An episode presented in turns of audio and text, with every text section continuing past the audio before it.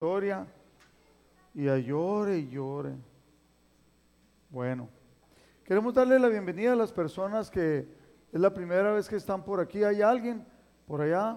¿No? Bueno, aquí está Lilian y María. Bendecí, bienvenidas.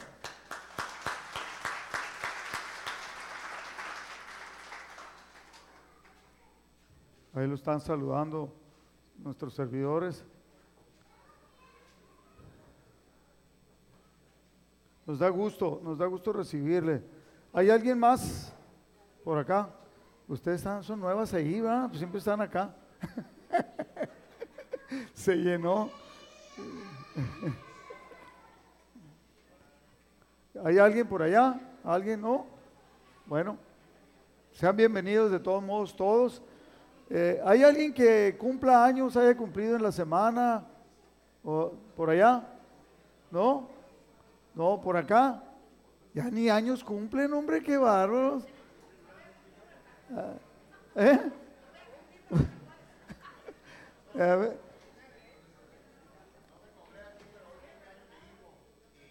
¿No te congregas aquí? Ah, pues hasta allá le mandamos que pueda llegar a conocer al Señor. Qué bueno. ¿Hay alguien más por acá? Nadie, nadie, nadie. Bueno, ni, eh, ayer tuvimos una, un desayuno de varones. Eh, a, mí me, a mí me encantó, ¿no? Siempre me encanta que nos... Desde niño, mi papá me llevaba al grupo de varones y se me hacía bien importante, ¿no? Que, que los varones recibieran de Dios, que recibieran palabra de Dios y que lo tradujeran en actos varoniles en su casa, actos de hombres de Dios, ¿no? quiero felicitar a cada varón que pudo ir, porque sé que algunos querían ir y no pudieron, pero bueno.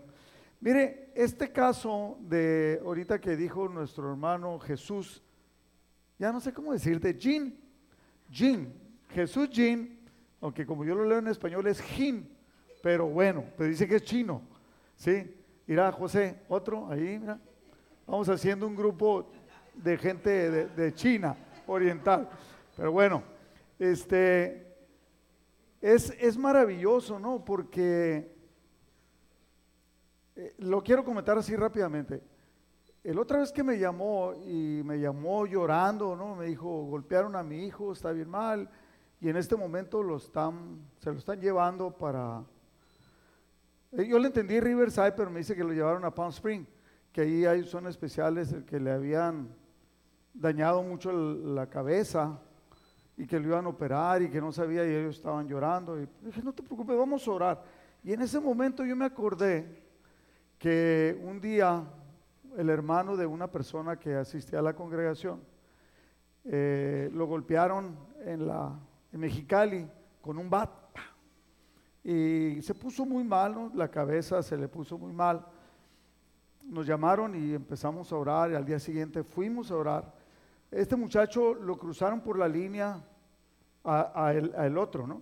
Lo cruzaron por la línea y venía todo deforme, lo vio el emigrante, se puso muy mal y, yo no sé si fue por eso, pero el emigrante murió de un ataque cardíaco esa noche. Y, este, y este muchacho lo llevaron, fuimos a orar por él el día siguiente, hicimos un grupo como de cinco o seis y fuimos a orar por él. Y cuando estábamos orando por él, eh, yo sentí dos cosas, ¿no? Que, Dios nos había confirmado de que lo iba a sanar y a ese muchacho. Y que, y que él había sentido, el muchacho había sentido, ¿no? Estaba, parecía momia, ¿no? Este muchacho estaba, lo tenían amarrado, todo, todo lleno de vendas, nomás aquí la cabeza. Pero que yo sentí, y luego con un tubo aquí, todo blanco y con un tubo blanco, un tubo aquí. Y este, pero yo sentí y sentí que él le hizo como que sí, que sí había oído y que sí había sentido algo. Le dijimos al, al, que lo estaba cuidando ahí, ¿no? Oye, fíjate que sentimos y dijo, oh, dijo, va a pasar mucho tiempo, dijo, en que este muchacho pueda levantarse. Y luego cuando se levante, que pueda empezar a hablar, a aprender a hablar, a aprender a moverse otra vez, dice, porque los daños son muy grandes. En una semana estaba hablando el muchacho, en una semana estaba comiendo. Este muchacho Brandon, ¿verdad? Abraham. Abraham, este, pues yo sentí cuando estaba orando por él esa noche que Dios lo iba a levantar y yo sentí, y pronto, ¿no? Entonces al día siguiente fue, fue cuando tuvimos aquí todo esto. Luego lo volví a poner, este, ellos no estaban porque andaban allá con, con, con lo de su hijo, pero ya está en su casa, ya está hablando, ya hace apenas una semana. Dios es grande. Y, lo que yo quiero decir, mande, pidió mole, santo. Tuve un sueño, ¿qué dijo? Tuve un sueño. Este, ah, Dios es grande y Dios sigue haciendo maravillas en nuestra vida. Y a veces Dios permite cosas porque Él se quiere mostrar en la vida de cada uno de nosotros, ¿no? Y, y así es Dios, así es Dios y así trata y, Él quiere que tengamos, como dijo el otro día Leobardo Clark, Él quiere que tengamos fe y que sea traducido, ¿no? Recuerdo, todavía no estoy predicando, estoy platicando nomás. Recuerdo de la, la mamá de un predicador muy famoso de Estados Unidos, de Joel Austin. Su mamá le diagnosticaron cáncer, le dijeron que iba a morir muy pronto, ¿no? Que le quedaba un poco tiempo de vida. Entonces ella dijo, yo no voy a morir, y entonces dice que, eso lo escribe él en su libro, eh, y que ella andaba, da cuenta que andaba regando las plantas y yo voy a vivir, no voy a morir, Dios me va a sanar, yo no voy a morir de cáncer.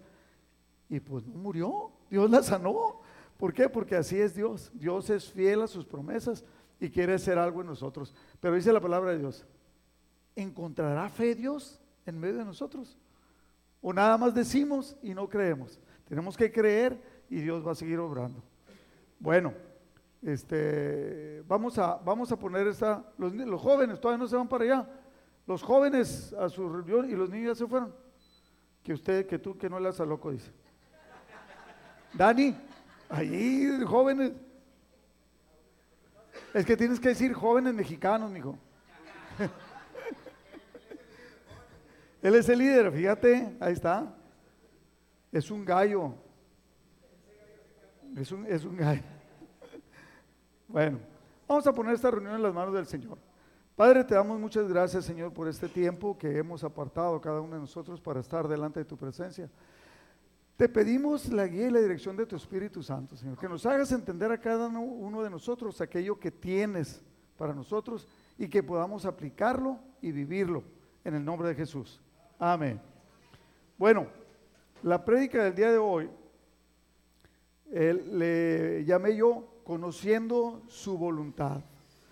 muchas veces nosotros los cristianos eh, hablamos de Dios, eh, hablamos de oración y de repente no oramos. Hablamos de perdón y no perdonamos. Hablamos de que somos guiados por Dios pero no, no, le, no leemos la palabra de Dios. Y, y entonces es bien importante que entendamos, esta es una de las pláticas que en toda congregación cristiana varias veces al año se debiera de exhortar. Porque normalmente la gente no lee la, no lee la Biblia.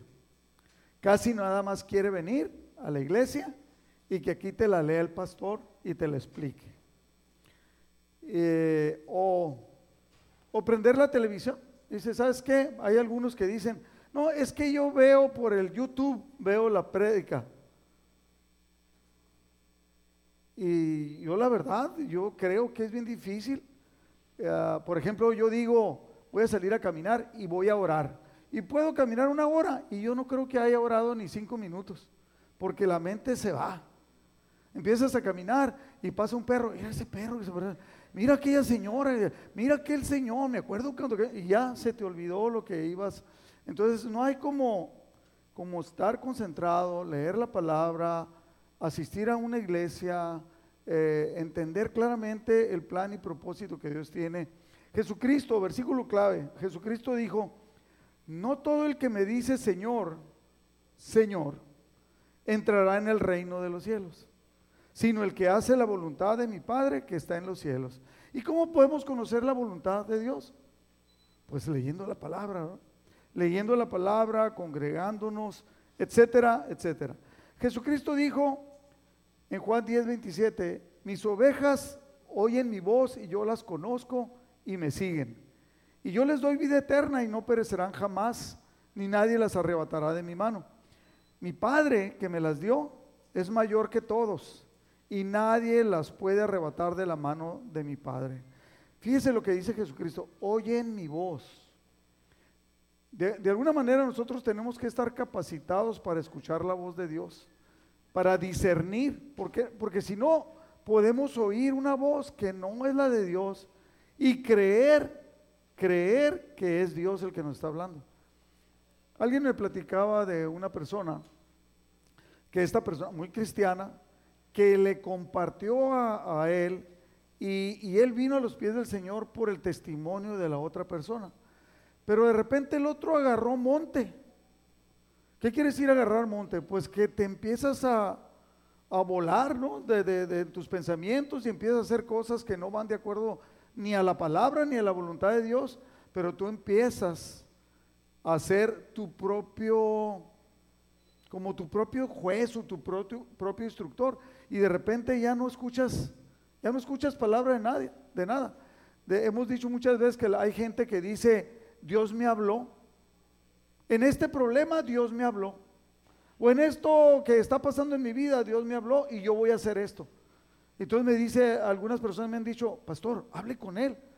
Oye, bro, ya hablé con él y me dijo que Dios le habló. ¿Qué puedo hacer yo? ¿No? O sea, ¿por qué? Porque ya se voló y no tiene, mire, una vez conocí a un pastor en Las Vegas, cuando yo me fui a, vivir a Las Vegas, me empecé a congregar en una iglesia cristiana. Inmediatamente que llegamos buscamos, ¿no? Y nosotros empezamos a tener grupos en casa, pues en Las Vegas parece las Naciones Unidas. Había uno de Nicaragua, otro de Guatemala y otro, y, empezamos a dar una enseñanza y aceptaron al Señor como su Salvador, algo que debemos de hacer siempre los cristianos. Pero independientemente de que estábamos abriendo esos grupos, empezamos a congregarnos. El que, el que te recibía en la puerta era uruguayo, uruguayo. Y el otro que te sentaba era chileno. Y el otro era mexicano. Y el otro era guatemalteco. Y el otro nicaragüense. Parecían las Naciones Unidas, ¿no? Y ese pastor me dio mucho gusto, que dio una, una enseñanza que dijo, es muy fácil que la gente se le vuele la cabeza. Porque dice, mucha palabra, lee mucha palabra, pero no ora. Entonces empieza a escuchar voces que no tiene el fundamento teológico que debe tener y se desvía. Hay otros que no leen la palabra, que es la, gran mayoría de cristianos, no leen la palabra, solamente escuchan unos programas en la radio o ponen la televisión mientras están, ponen la televisión y agarran la aspiradora, ¿no? Y usted cree que va a oír. Entonces, dice, en cambio, dice, tienes que leer la palabra, tienes que orar y tienes que meditar la palabra. ¿Por qué? Porque Dios te va a hablar. Y cuando Dios te va a hablar, te va a hablar de acuerdo a lo que dice su palabra, no a lo que a ti se te ocurra. O sea, si no sabes, si no tienes fundamentos, es muy fácil que te desvíes. Usted ha escuchado, decía yo, de esta persona, de esta persona que, fue el que llevó a, uno de nuestros hermanos a, los pies del Señor, y ahora ya no se congrega. ¿Por qué dice? Porque, ¿qué? ¿Qué me vas a decir? La palabra de Dios dice que nosotros somos la iglesia. Yo soy el templo de Dios. Pues sí, brother, pero mira, andas para el lado de Broley, ¿no? Digo, y no quiere decir que para qué lado. Entonces, dice claramente Jesús, los que son míos oyen mi voz. O sea, me escuchan, ¿saben? y yo las conozco. Habla de una relación personal. Nosotros debemos estar seguros, esto, esto fue algo que a mí me encantó cuando yo vine al cristianismo evangélico, que no, yo era católico, pero vine al, al cristianismo evangélico y entendí claro que Jesucristo habla de una relación personal, una relación personal con Él. Y entonces habla de seguirlo, de seguirlo a Él, de congregarte, decía Marcos Witt, toda persona que, se, que acepta a Cristo como Salvador, lo primero que tiene que hacer es alimentarse de col. Col es un acróstico, ¿no? La C de congregarse, la O de orar y la L de leer la palabra. ¿Sabe lo que es un acróstico? A lo mejor te Dices que un acróstico es cuando la primera palabra, la primera letra de, de la palabra, por ejemplo en este caso, col, la primera hace una frase, la segunda frase o palabra, la segunda también, entonces congregarse, y es lo que tiene que hacer alguien que acepta a Cristo como su Salvador, congregarse, orar y leer la palabra, ¿no? Entonces, y habla de seguirlo. Entonces, por ejemplo, hay personas que dicen, yo sigo a Cristo, y no se paran en la iglesia. No, pero, pero en el Facebook, ah, bueno, sigues al Facebook, ya te entendí. No, no, en el YouTube, ah, bueno, sigues al YouTube. Y ahí le pones, ponle que eres mi seguidor, le pone la persona, ¿no? Para que te suene una campanita cada que publique algo. Si te gusta una receta y le pones ahí, te van a cada que publique una receta te va a decir. Pero Dios nos ha dado el Espíritu Santo, Dios no nos dio el Facebook. Qué bueno que lo puedes usar, qué bueno que todo lo demás, pero habla de esa relación personal. esa es la primera pregunta. ¿Tienes tú una relación personal? Y como resultado de esa relación, de escuchar a Cristo y seguirlo, es la vida eterna para cada uno de nosotros. En Josué 1.8, Dios le dice a, Josué, nunca se apartará de tu boca este libro de la ley, sino que de día y de noche meditarás en él. ¿Cuándo? De día y de noche. Entonces, si usted es de los que dicen, no, yo la verdad que sigo la palabra, entonces usted lee la palabra de día y de noche y la medita. ¿Y para qué? Para que guardes y hagas conforme a todo lo que en él está escrito, porque entonces harás prosperar tu camino y todo te saldrá bien. De día y de noche, fíjese bien, de día y de noche. Guardar, o sea, hacer conforme a ella, a la palabra de Dios, lo que dice. Yo me he encontrado cristianos que dicen que son cristianos, como esta persona, que no se congregan, que tiene problemas con una persona y no perdona. Entonces, y que dice mentiras y no se arrepiente. Entonces, ¿de qué estamos hablando? Cuando leemos la palabra, es algo que nos constriñe, que nos aprieta, voy a decirlo de esta manera, que nos apachurra el corazón porque nos hace sentir que estamos mal en cierta área. Y eso nos debe de pasar a todos. Cada que leemos la palabra, eso nos debe pasar a todos. Y entonces, si hacemos eso, es una promesa que todo nos va a ir bien, va a traer un buen resultado. Se, se bloqueó otra vez. En Deuteronomio 11, 18, que es casi lo mismo, fíjese, más que aquí no te lo, no te lo da con, con una promesa, dice, por tanto, dice, pondréis estas mis palabras en vuestro corazón. O sea, la palabra de Dios debes de ponerla en tu corazón y en vuestra alma. Yo le voy a hacer una pregunta así rápido, ¿no?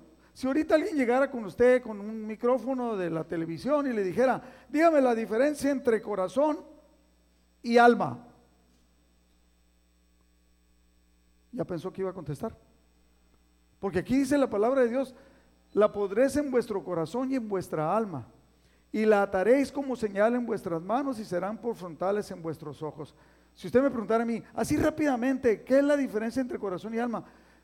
Corazón es lo que sientes y alma es lo que piensas, que es diferente, ¿no? Entonces, se bloqueó otra vez. Pues aquí estamos jugando, pues. ¿Es la pila? bueno. Y las enseñaréis, dice, la vas a leer, la pondrás, la taréis como señal en vuestra mano y serán por frontales en vuestros ojos. Y las enseñaréis a vuestros hijos, hablando de ellas cuando te sientes en tu casa, cuando andes por el camino, cuando te acuestes y cuando te levantes. Quiero preguntarle, ¿usted tiene una relación así con Dios que lee la palabra y platica de esa palabra con tus hijos? Cuando te sientas en tu casa, cuando estés comiendo con ellos, cuando vayas caminando, en este caso ya no, ya no vamos caminando, ya vamos arriba del carro, cuando lo lleves a la escuela, yo agarro a mi nieto y, lo llevo cuando me toca llevarlo a mí y le, digo, vamos a orar, vamos a orar por tu hermana, vamos a orar por tus papás y, vamos a que Dios te bendiga y que tengas un buen día. Y casi me pregunta mi nieto, ¿y quién es Dios? ¿Por qué? Porque sus papás no le hablan de Dios. Entonces, nosotros es nuestra obligación, cuando andes por el camino, cuando te acuestes y cuando te levantes. ¿A qué horas? siempre, ¿verdad? Este, y las escribirás en los postes de tu casa y en tus puertas, ¿sí? Cuando dice las escribirás en los postes de tu casa y en tus puertas, puse una foto aquí, ve, esa foto. Las casas ahora son bien, bien modernas, ¿no? Y, ya no están grafiteadas, sino están bien bonitos. Esa casa ahí tiene un letrero que dice, que dice, está en el pasillo, en el hall, ¿no? En el living, así. Pidan y Dios les dará, busquen y encontrarán, llamen y se les abrirá. Y dice la cita bíblica. Entonces nosotros podemos hacerlo, podemos ponernos. Yo sé que hay personas, por ejemplo, eh, he visto películas de judíos que tienen escrita la palabra, que tiene, dice, las escribirás en, tus, en los postes y que pasan y tocan, tocan la escritura. Es una costumbre muy hebrea. Decía que la pondrás en la, en la frente. Y, no sé si usted ha visto que hay hebreos que traen unas cajitas aquí colgando en la cabeza, que se las pegan aquí. Y ahí traen, traen la cajita, una cajita de cartón. Y adentro traen varios rollitos que son escrituras. Porque dice, porque la podrás en la frente. Y ahí la traen en la frente. Pero no habla de eso la palabra. Habla de que debemos tomarla, meterla en nuestra mente, en nuestro corazón, y que sea, y que sea de esa manera. Dice estas palabras, de Deuteronomio 6.6, fíjese el otro era Deuteronomio 11. Antes que este 11 les había dicho en el 6, y estas palabras que yo te mando hoy estarán sobre tu corazón. Y las repetirás a tus hijos y hablarás de ellas estando en tu casa y andando por el camino y al acostarte y cuando te levantes. Y las atarás como una señal en tu mano y estarán como frontales entre tus ojos y las escribirás en los postes de tu casa y en tus puertas. O sea, traduciéndolo a nuestra vida actual. Y las vas a traer en un CD. Ya no hay CD, ¿verdad? Los carros ya no traen CD. ¿Qué traen ahora? USB, pero traen Bluetooth. El Bluetooth agarras tú tu teléfono y ahí trae la Biblia, te subes a tu carro, pones el Bluetooth y pone el capítulo que quiera leer. Corintios, 1 Corintios 13, ¡pum! Le picas y se empieza a oír en el, en el... Y vas a ir de aquí a San Diego y te avientas dos horas escuchando la palabra. No, pero es que ahora quiero oír tesalonicenses. Vámonos. ¿Por qué quieres oír tesalonicenses? Que quiero oír acerca de entre el rapto y la muerte y el juicio final. Vamos, órale. No, que quiero oír de, de proverbios. Pues ponle proverbios. Seis cosas que aborrece Dios. ¿Dónde está? Y siete, y una más, siete. ¿Proverbios qué? Seis, dieciséis. Fíjese si hizo la tarea. Entonces las escribirás en los postes de tu casa y en tus puertas y la vas a poner en tu televisión y la vas a escuchar en el carro y cuando estés trapeando. Pastor, ¿qué es trapeando? Bueno, pues mapeando. ¿Sabe por qué dicen mapeando? Porque es mop. en inglés sería mopping. Entonces en español decimos mapeando. Pero en realidad es trapeando. Bueno, con un trapo. Deuteronomios 4:5 dice: Mirad, yo os he enseñado estatutos y decretos, como Jehová mi Dios me mandó. Está hablando Moisés. Para que hagáis así en medio de la tierra en la cual entráis para tomar posesión de ella Guardadlos pues y ponerlos por obra. Porque esta es vuestra sabiduría. Fíjese, esto es bien importante que lo entendamos. Si el pueblo hebreo, Dios le dio una sabiduría especial que no tenía ningún pueblo sobre la tierra. Esta es vuestra sabiduría y vuestra inteligencia ante los ojos de los pueblos, los cuales oirán todos, oirán estos estatutos y dirán, ciertamente pueblo sabio y entendido, nación grande es esta. ¿Por qué? Porque no había naciones que supieran de ecología y la palabra de Dios les enseñó ecología. No sabían de, infecciones, la palabra de Dios les enseñó infecciones. La palabra de Dios les enseñó agricultura. No mezcléis las, las, las semillas y le vas a hacer así. Y les enseñó justicia y les enseñó derecho. Todo eso en la palabra de Dios. Inclusive mucho, ¿se acuerda cuando Saqueo cuando Jesús va con saqueo y le dice, voy a pasar la noche contigo, voy a ir a tu casa. ¿Y qué dice Saqueo? Se lo voy, le voy a así eh, para que se acuerde así rápidamente. Saqueo dice, hoy ha venido la salvación a esta casa, dice Jesús. Dice él, yo, a alguien que yo haya saqueado, ¿cómo se llamaba el saqueo, no? Qué curioso. Yo, eh, yo a alguien que haya saqueado le voy a restituir cuatro veces. ¿Por qué? Porque eso decía la palabra de Dios.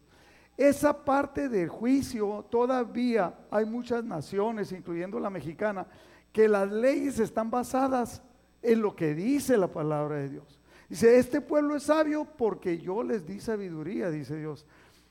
Conoce de leyes porque yo les di leyes. ¿Se acuerda? No sé si ha llegado usted a las leyes sanitarias. ¿Las ha leído? Ay, pastor, es tan difícil. Así no, aquí dicen difícil. Es tan difícil que, que, que, que no le entiendo. Bueno, pero tenemos que leer la palabra para poder aplicarla en nuestra vida. Pueblo sabio y entendido, nación grande es esta. Porque, ¿qué nación grande hay que tenga dioses? Y le, lo pone con D minúscula. Porque los dioses que no son Dios se escribe con D minúscula. Y solamente Dios. A mí me da un coraje ver en el Facebook que escriben nuestro Dios, lo escriben con D minúscula. Dije, ¿a qué iglesia irá este compa? Y que veo que va a la de nosotros, santo. Me avergüenza. ¿De qué nación tan grande hay esta que tenga dioses tan cercanos a ellos como lo está Jehová, nuestro Dios, en cuanto a todo lo que le pedimos? Dios está cuidándonos. ¿Y qué nación grande hay que tenga estatutos y juicios justos como es toda esta ley que yo pongo hoy delante de vosotros? La ley que Dios ha puesto. Por tanto, guárdate y guarda tu alma con diligencia para que no te olvides de las cosas que tus ojos han visto ni se aparten de tu corazón todos los días de tu vida. Antes bien las enseñarás a tus hijos y a los hijos de tus hijos. Si usted es abuelo, háblele de Dios a los nietos. Si usted solamente es padre, háblele de Dios a sus hijos. Pregúntele cuando salgan, si usted tiene hijos y estuvo con los jóvenes, pregúntele, ¿qué te enseñaron ahora? ¿Qué te, qué te enseñaron? Si, si es, eres abuelo y vienes con tus nietos, Pregúntales de qué hablaron. Y tú, que no te dé vergüenza que vayas a saber más que tú. No, que no lo hagas por eso, ¿no? Que sí pasa, ¿no? Dijo el, oiga pastor, qué tremendo estuvo eso que la esposa de Moisés se convirtiera en estatua de sal. Ay, ingrato. Ay, ingrato. Dijo, ah, no, ¿quién fue la de Josué? párale, párale mejor. Mire, ahí está la foto que le decía de los hebreos. Tienen ahí una cajita en la, no, vaya a pensar que es así como por la luz o, para estar grabando, ¿no? Es una cajita donde ponían, donde ponían los, los versículos. Entonces, los que han visto la, la, serie Chosen, ¿cuántos de aquí la han visto o han visto alguna? Me encanta porque, por ejemplo, ponen a Jesús y lo ponen que se acaba de levantar y lo primero que hace es que levanta la mano a Dios, al Padre, y le da gracias por el nuevo día. Y para todo, siempre una, eh, digo, esto no puedo evitar decirlo, casi siempre lo digo, pero le digo yo a alguien, hijo, ora por los alimentos, te voy a dar la oportunidad que ores por los alimentos. Padre, te damos gracias por este nuevo día. No te pedí que le dieras gracias por el día, eso, eso ya se lo debiste de haber pedido antes. Bueno, levanto la vida de mi mamá y de mis... Tampoco, es por los alimentos. Por eso es bueno ver, por ejemplo, cuando vemos Chosen, Jesucristo dice, Padre, te damos gracias por el alimento que vamos a tomar. Puedes decirle más cosas si quieres, ¿verdad? O sea, puedes decirle, por ejemplo, yo siempre digo, bendice la fuente de donde provienen. A muchos no entienden, pero Dios sí entiende. ¿De dónde proviene? Pues puede ser que provenga del trabajo, puede ser que alguien me invitó y que, que bendiga esa fuente. Y que bendiga a los que trabajaron, por ejemplo, los que hicieron la comida. Pero el otro se quiere poner a más, Señor, levantamos la ventana 1040 y empieza por los, ¿cuántos países? ¿Cuántos? 54 países. Entonces empieza, Señor, por Afganistán, por Pakistán, por Laos, por Vietnam, por, por favor, o sea, un día llevaron un invitado, esto es verífico, llevaron un invitado después de la oración ahí de en Amistad, allá en Mexicali, y íbamos a, desayunar a la placita. Llegamos y invitaron, esta persona estaba invitada y le dijeron, ¿puedes orar por los alimentos? Sí, claro. En la placita, Y se para el cuate. Y éramos como 12. Padre, te damos gracias. Santo Dios. Y se aventó toda la oración. Y todo, todo el mundo estaba asustado. Algunos hasta se salieron. Digo. O sea, agarran el lugar donde no es, pues. Una cosa que me encanta de mi Señor Jesucristo es que toma exactamente el lugar, la intención, y de eso, cuando leemos la palabra, debemos aprender y aplicarla. Deuteronomio 4.9 dice, por tanto, guárdate y guarda tu alma con diligencia. En la NTV, cuando habla de esto con diligencia, dice, pero cuidado, fíjate, nos está diciendo a nosotros, cuidado, asegúrate de que nunca olvides Nunca olvides lo que estás leyendo, lo que para que no te olvides de las cosas que tus ojos han visto, ni se aparten de tu corazón todos los días de tu vida. ¿Cuándo? Siempre, todos los días de tu vida. Antes bien las enseñarás a tus hijos y a los hijos de tus hijos. Juan 5:39 dice, Jesucristo dijo, escudriñad las escrituras porque a vosotros os parece que en ellas tenéis la vida eterna. Y ellas son las que dan testimonio de mí. Esta palabra, Jesucristo, por eso es importante que lo, que lo entendamos, que lo, leemos, que lo leamos para poder entenderlo y aplicarlo a nuestra vida. Jesucristo está hablando con los fariseos. Gente que no confiaba en él, decían que era un, falso, que era hipócrita, que no era verdad, que él fuera un hombre de Dios, que fuera el Hijo de Dios. Y él le dice, pues lean las escrituras. Las escrituras hablan de mí, las profecías vienen. Ochenta y tantas profecías se cumplen totalmente con, con esto, con, la, con, con, Jesús. Y él dice, escudriñarlas, escudriñenlas. Jesucristo sabía la palabra que estaba utilizando. Escudriñar significa examinar, inquirir y averiguar cuidadosamente algo y sus circunstancias. Si a usted alguien llega y le dice, ¿supiste lo que pasó en Ixtapaluca? No voy a pensar que lo inventé, así es, allá en México. Y usted dice, no, pero se queda y va y entonces se mete al internet y empieza a investigar qué pasó el día de hoy en Iztapaluca y lo vas a empezar a ver. Y luego, ¿por qué pasó? ¿Y quién lo mató? ¿Y por qué lo mató? ¿Y por qué lo hizo? Eso se llama inquirir. Estás buscando, ojalá, y Jesucristo está diciendo que así debemos de ser, debemos inquirir en la palabra para entender claramente lo que Dios quiere que apliquemos en nuestra vida. Hoy en la madrugada, levanté la madrugada y estaba hablando con el Señor y le decía yo de la gran necesidad que tengo yo de la palabra de Dios, que tengo yo de tener una vida santa, de que, de, tengo, de que tengo yo la necesidad. ¿Por qué? Porque de repente en mi mente estoy hablando con el Señor y se, se va allá con el fútbol o se va allá con el sobrino, con el primo, con la necesidad. Y no que esté mal lo que esté pensando, pero cuando Dios dice que exactamente que debemos de estar metidos ahí, eh, entonces escudriñar, examinar, inquirir y averiguar cuidadosamente algo y sus circunstancias. Puse dos fotos, una grande y una chiquita ahí, donde está alguien escribiendo. En aquel entonces, fíjese, en aquel entonces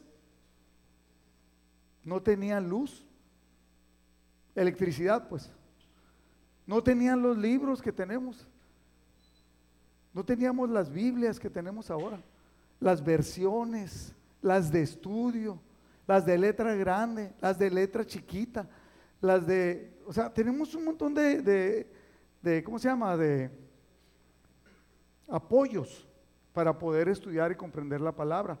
Y luego puse una foto chiquita donde está una persona, trae una pluma, trae una libreta y tiene la Biblia. Y puede ser que acá tenga otro libro de apoyo. ¿Por qué? Porque a veces estamos, yo me, digo yo que cuando yo preparo la plática tengo a veces como cuatro o cinco Biblias, ¿no? Una me referencia una cosa.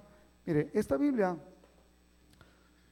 Oscar, ¿te acuerdas cuando las compramos? La Biblia Plenitud. ¿Hace cuántos años fue? más de 10 años, yo creo, que fue cuando fuimos a Puebla, ¿no?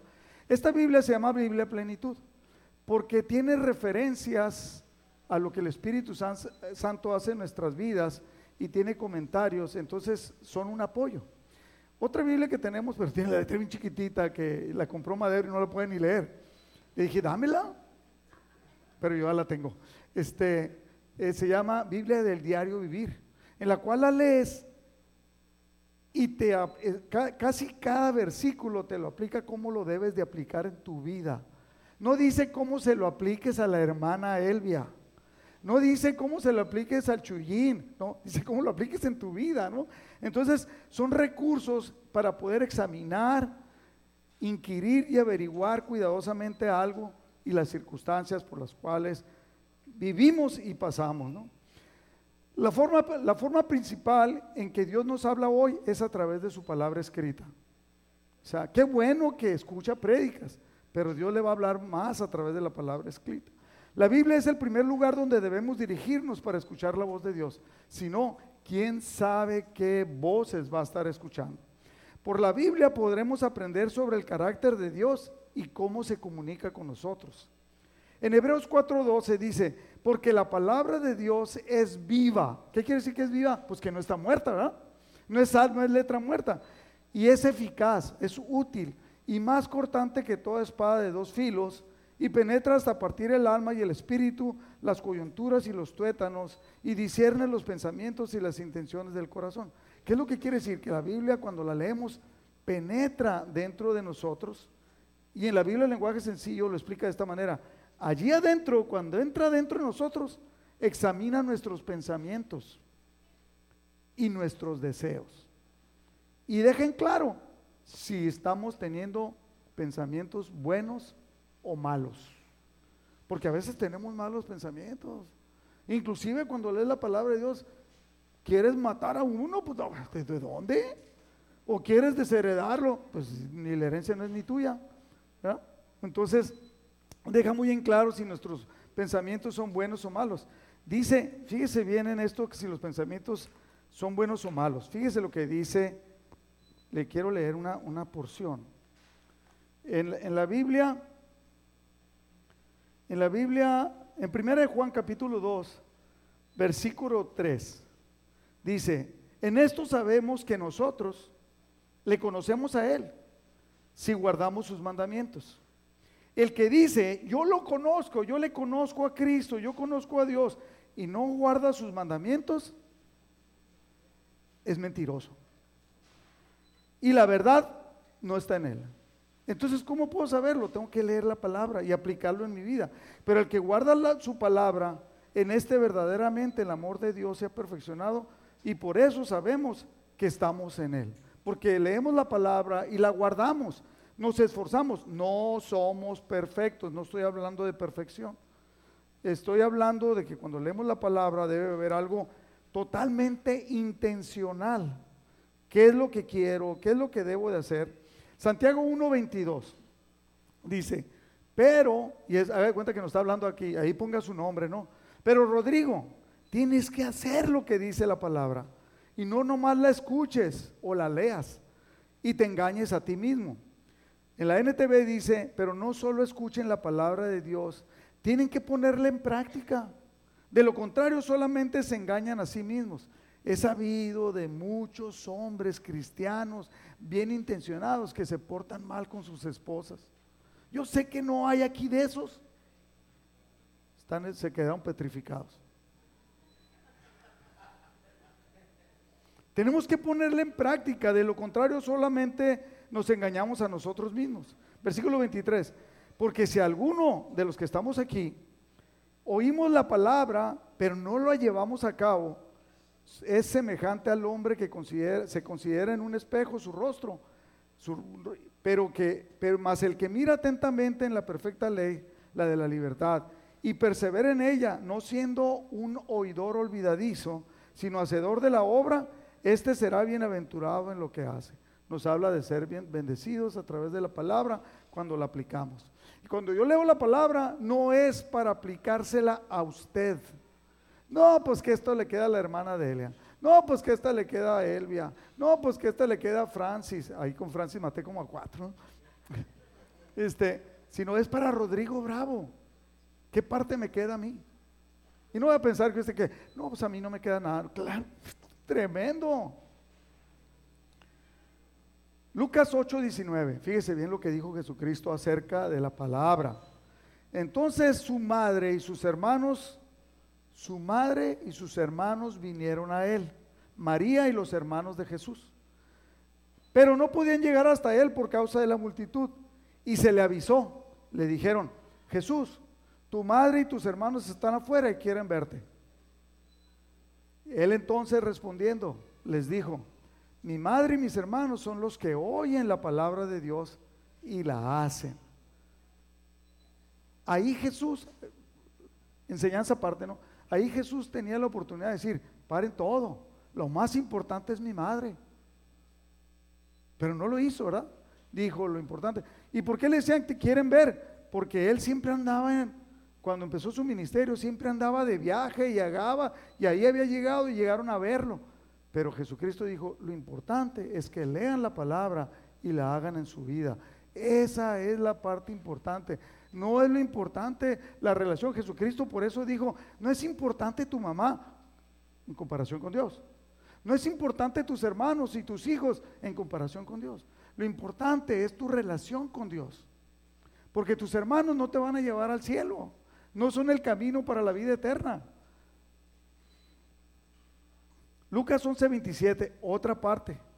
Mientras él decía estas cosas, mientras Jesús estaba predicando, una mujer de entre la multitud se levantó, levantó la voz y le dijo, bienaventurado el vientre que te trajo, o sea, bienaventurada tu madre, y los senos que mamaste, bienaventurada tu madre, la que te alimentó, la que te permitió que crecieras.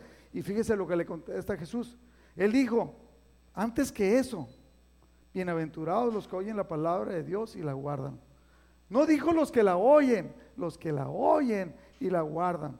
Esto dice que, nosotros debemos de ser alguien que, guarde la palabra de Dios. En 1 Pedro capítulo 2, versículo 2 dice, desead, anhelen, quieran como niños recién nacidos la leche espiritual no adulterada. Todos hemos estado cerca de un niño que tiene hambre, ¿verdad? Se sabe, ¿verdad? No les interesa nada. Ellos quieren la leche, no saben expresarlo de otra manera y lloran desesperadamente, ¿sí o no? Así dice, así debiéramos nosotros los cristianos de desear la palabra de Dios y leerla. ¿Y para qué? Para aplicarla. Para que por ella crezcáis para salvación. Aplicándola podemos crecer para salvación. En 1 Juan capítulo 5 versículo 13 dice, estas cosas les he escrito a vosotros que creéis en el nombre del Hijo de Dios, creéis en Jesús. Qué bueno, para que sepáis que, tienen, que tenéis vida eterna, que tenemos vida eterna y para que podamos creer en el nombre del Hijo de Dios. ¿Sí? Me encanta esto, siempre lo he dicho que es importante saber quién dijo, dijo Jesús. Y luego dijo Pedro. Y luego dijo Juan. ¿Dónde aprendió Pedro? Con Jesús. ¿Dónde aprendió Juan? Con Jesús. No fueron una escuela especial, aprendieron de Jesús y por eso ellos escriben en la palabra guiados por el Espíritu Santo. El Espíritu Santo que Jesucristo les enseñó la relación correcta con Él. En Salmo 1.1 dice, Bienaventurado el varón que no anduvo en consejo de malos, ni estuvo en camino de pecadores ni en silla de escarnecedores se ha sentado, escarnecedores burlador, ni en silla de escarnecedores se ha sentado, sino que en la ley de Jehová está su delicia. Dice, bienaventurado el varón que no se ha dedicado a las cosas malas, sino que ha escogido deleitarse en la palabra de Dios. En su ley medita de día y de noche.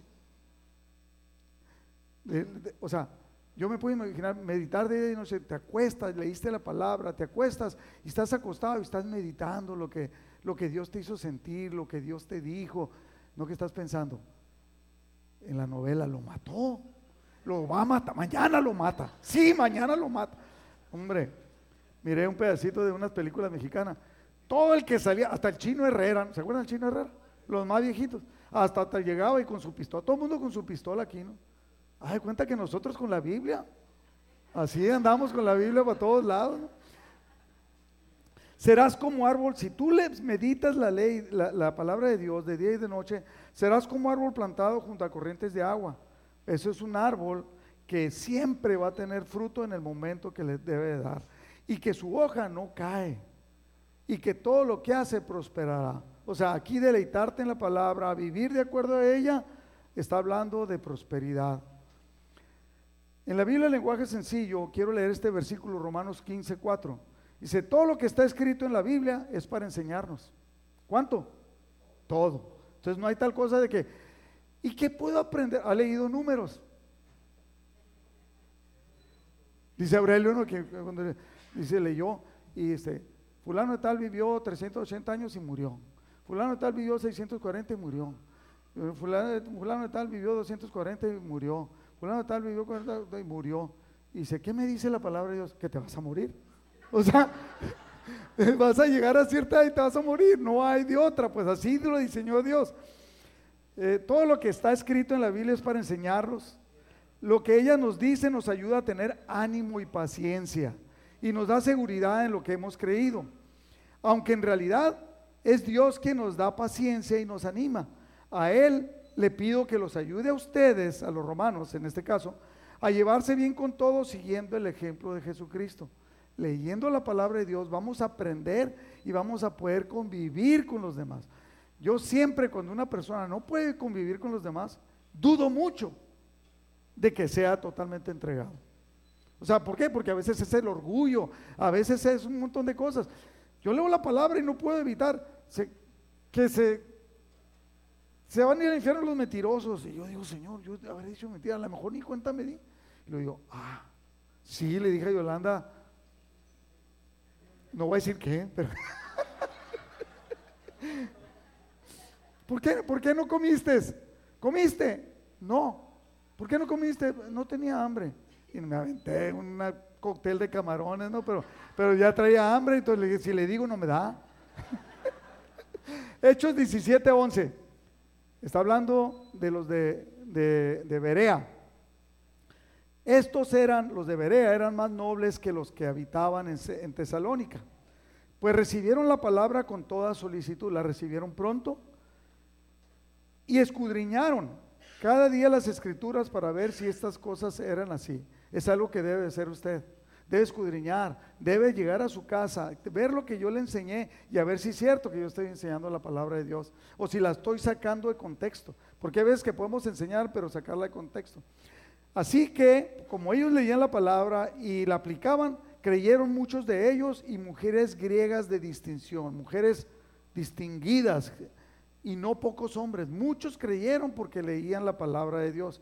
En la NTV, en 2 Timoteo capítulo 3, versículo 16, eh, Pablo le dice a Timoteo, toda la escritura es inspirada por Dios y es útil para enseñarnos lo que es verdad y para hacernos ver lo que está mal en nuestra vida. No tiene nada que ver. A ver, Pablo le dice a Timoteo, y el otro fue el escritor de Hebreos, la, la, que leí hace ratito, y dice casi lo mismo, pero no tenían las versiones ellos, no tenían el Facebook para comunicarse, era el Espíritu Santo hablándonos a través de diferentes hombres en diferente tiempo y en diferente lugar. Así es Dios. Entonces, para hacernos ver lo que está mal en nuestra vida, nos corrige cuando estamos equivocados y nos enseña a hacer lo correcto. Pablo le dice a Timoteo, y, es algo que Dios la usa, la palabra, la escritura, Dios la usa para preparar y capacitar a su pueblo para que haga toda buena obra. O sea, nos usa a cada uno de nosotros cuando leemos la palabra para poder aplicarla. Salmo 119, 9. Dice, ¿con qué? ¿Con qué limpiará el joven su camino? Tenemos muchos jóvenes y queremos que cambien, que toquen su vida. Inclusive tenemos algunos, dice el Neri, tenemos varios chavorrucos. O sea, son chavos, se creen chavos, pero ya están rucos. ¿Qué edad son los chavorrucos? Más o menos, no te, te congelaste. Resetéalo. No, el Neri está dando clase. 35 para arriba. Entonces, ¿con qué limpiará el joven su camino? Pues con guardar tu palabra, dice, Pero ¿cómo la va a guardar si no se la sabe? Tiene que sabérsela, tiene que haberla leído. En el versículo 11 del Salmo 119 dice, en mi corazón, y eso es para nosotros, en mi corazón he guardado tus dichos para no pecar contra ti. O sea, sabiendo tu palabra, sé que lo que estoy haciendo está mal, sé que no te agrada y como yo quiero vivir una vida que te agrada, entonces debo de aplicar tu palabra, debo de creerla. Seis principios para aplicar en nuestra vida de esta enseñanza. Número uno, debemos darle importancia a la palabra. No creer que es importante, no traerla aquí, no llegar y ponerla en el, tocador y, o, en, o en el comedor y el próximo domingo andarla buscando para traerla. Sino que debemos darle importancia a la palabra. Segundo, debemos leer la palabra. Hermano, esto debe ser una exhortación cada tres meses, ¿no? Lean la palabra, lean la palabra, no nomás es de principio de año. Yo he llegado a casas donde está la palabra, una, una Biblia así grandota, ¿no? Así como la, la guadalupana, ¿se acuerda? ¿Usted la conoció? La, así gorda la Biblia, gorda, no, bueno, no la guadalupana, este, eh, y, abierta. Entonces yo llegaba y siempre iba a ver la Biblia. Dije, qué buena onda que tengan la Biblia aquí en esta casa, tan católicos que son. Y leía, está en Jeremías. Jeremías. ¿Sabrá lo que dice ahí? Bueno, ya, se, ya venía la gente y yo... Y, luego volví a venir al, mes, a las tres semanas, y estaba donde mismo. Pues entonces para, no, es, no es un artículo ah, decorativo la palabra de Dios. debemos leerla, leerla y aplicarla. Dios nos hablará a través de ella. Si la abrimos, es lo que le digo yo, por ejemplo, de repente alguien agarra mi Biblia. Tengo, una, tengo dos Biblias Thompson. Una Biblia Thompson chiquita, toda rayonada, punteada y todo. Y le dije, le dije, ah, la agarró el Jaime y le, dije, mira Jaime, agua, porque si la abres te va a hablar. Esa habla solo, directo, te dice. Eh, entonces empieza a reír, pero de nervios. Dios nos va a hablar a través de ella. Dios nos va a enseñar y nos va a guiar. Porque, por ejemplo, algunos tienen cara, no se me enoje, algunos tienen cara así como de limón chupado, ¿no? Pero cuando lees la palabra se te debe transformar. Y entonces pues, a lo mejor vas a, vas a empezar hasta a caminar así. ¿Qué tal, hermano? Leyendo la Ese compa está leyendo la palabra. Dios nos va a enseñar y nos va a guiar por ella. Cuando pasemos por circunstancias o situaciones en nuestra vida, el Espíritu Santo nos va a recordar lo que ya leímos. Muchos quieren ser guiados por el Espíritu Santo, pero no hablen la palabra. Es más, no vienen ni a la iglesia. El Espíritu Santo va a ser viva la palabra para que seamos entonces guiados por ella.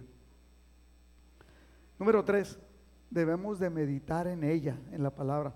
Decía yo, eh, en, este, en, el, en el número dos, no resaldos, la hará viva. De repente estaba yo hablando con un, con un cuate así medio, medio religiosón, catolicón y todo, y de repente eh, pasó algo que le tuve que dar palabra y me dijo, dime algo, me dijo él. Y le dije, ¿sabes qué? Te voy a decir algo que dijo Jesucristo. Porque él había dicho algo inadecuado. Y dije, Jesucristo nos enseñó esto. Que de toda palabra ociosa que salga de nuestra boca, vamos a dar cuenta el día del juicio final. Dijo el otro, ¡ay! Y dijo una mala palabra. Oh, le dije, pues estás pesado, pues estás viendo. Ay, se me salió. Digo, bueno. Pero entonces, así como podemos dar palabra, podemos, siempre podemos, porque Dios nos va a guiar, el Espíritu Santo. Tercero, debemos de meditar en ella. Meditar es leerla, hablar con Dios acerca de ella, de lo que estamos leyendo. Sentimos entonces que Dios nos está hablando directamente y entonces se inicia un diálogo y una aplicación. Señor, esto que dice tu palabra, Señor, los mentirosos se vienen al, infierno. Señor, soy yo mentiroso. Y Dios te va a hacer sentir, mentiste, no debes de mentir, no trataste adecuadamente a tu esposa, no esto, no lo otro, o, alguien en la iglesia. Por lo tanto, debemos de apartar un tiempo para leer la palabra. Debemos tener entonces lo que se llama un devocional. Un devocional es la disciplina piadosa, o sea, eh, como relacionada como para que usted lo entienda como religión, aunque nosotros no somos religiosos. Es la disciplina piadosa que forma parte de la vida, aprendizaje y crecimiento espiritual del creyente. Usted quiere crecer espiritualmente, lea la palabra, tenga un devocional, aparte un tiempo para que pueda leer la palabra siempre a la misma hora de preferencia. Es la acción, el devocional es la acción que comprende la oración, la lectura y la meditación de la palabra que los cristianos debemos de practicar con regularidad, no de vez en cuando. Número cuatro. O sea, cuando, usted, cuando tenemos el devocional, normalmente debemos de tener una Biblia, unos marcadores, una pluma o lápiz y un cuaderno donde usted anote.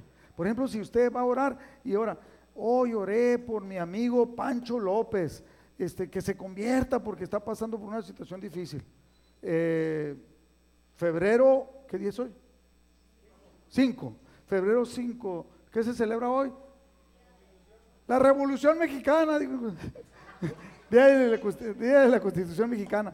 Entonces, y sigues leyéndole y de repente ese cuate se convierte a los 10 meses. Vas a ver que Dios estuvo trabajando por 10 meses y tú lo tienes registrado, es parte de tu devocional. Número 4, debemos de asistir a reuniones de instrucción.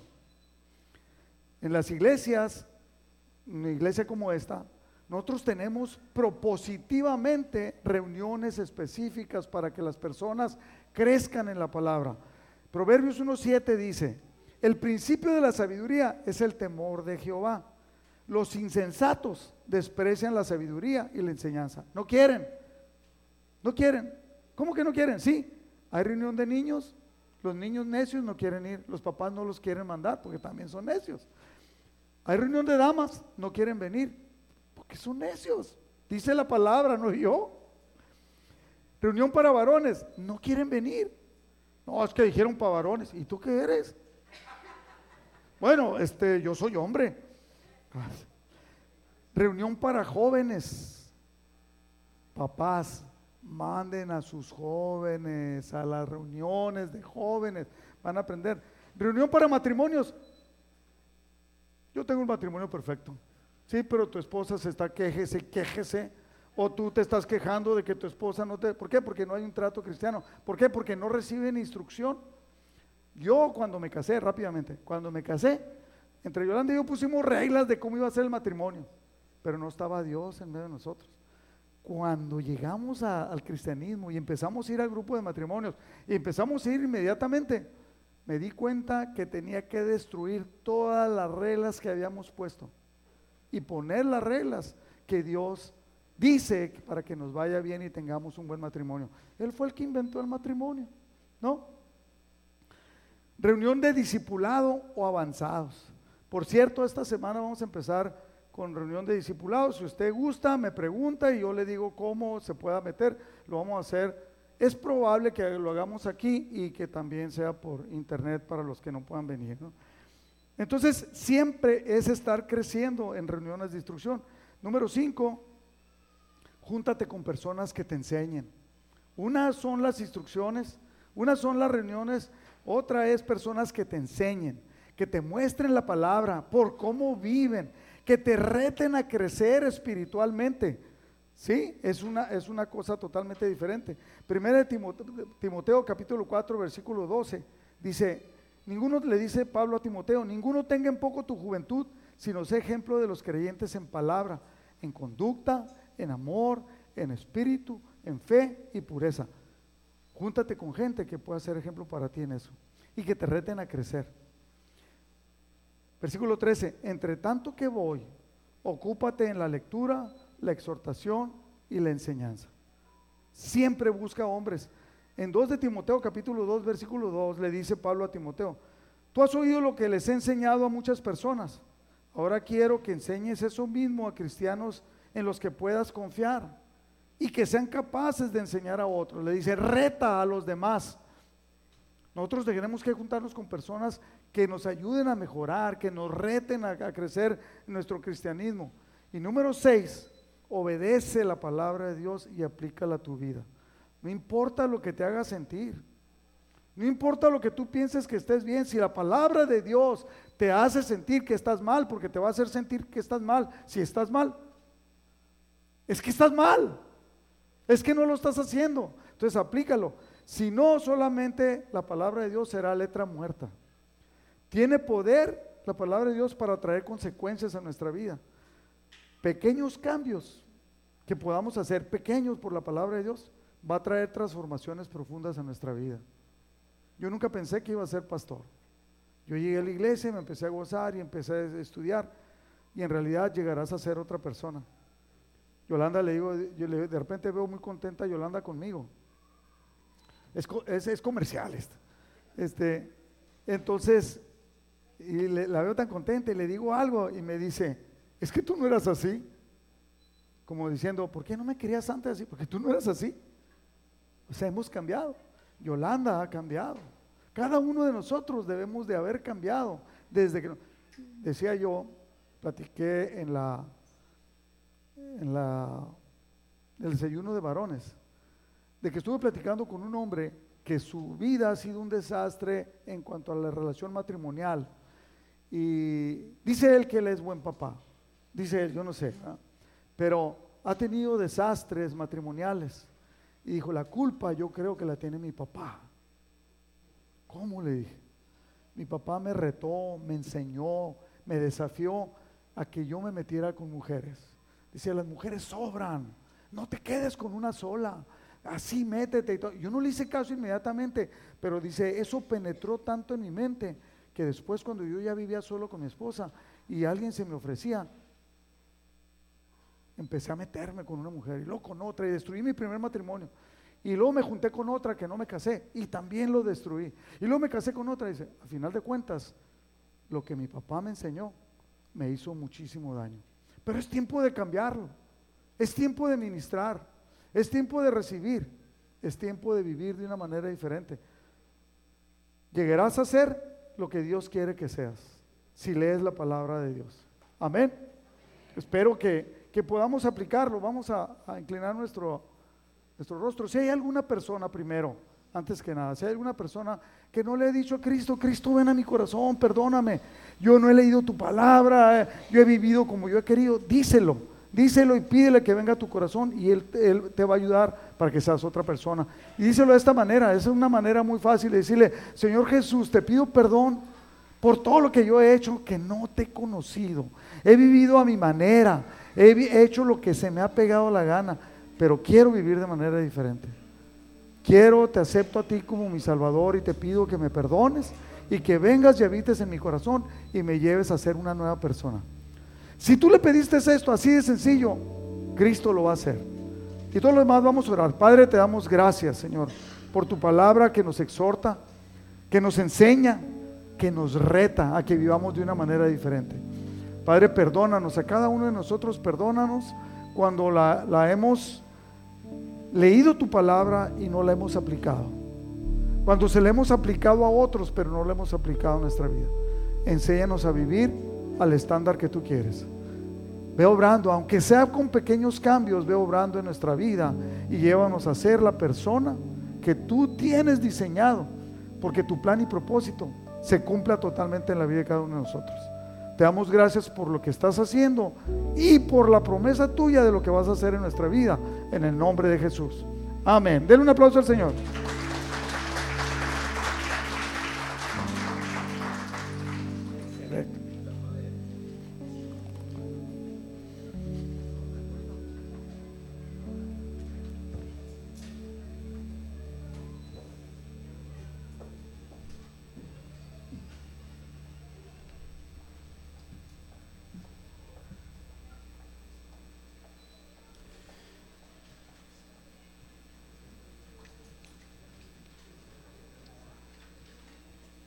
Gracias a Dios por nuestro pastor y la palabra. Ahorita que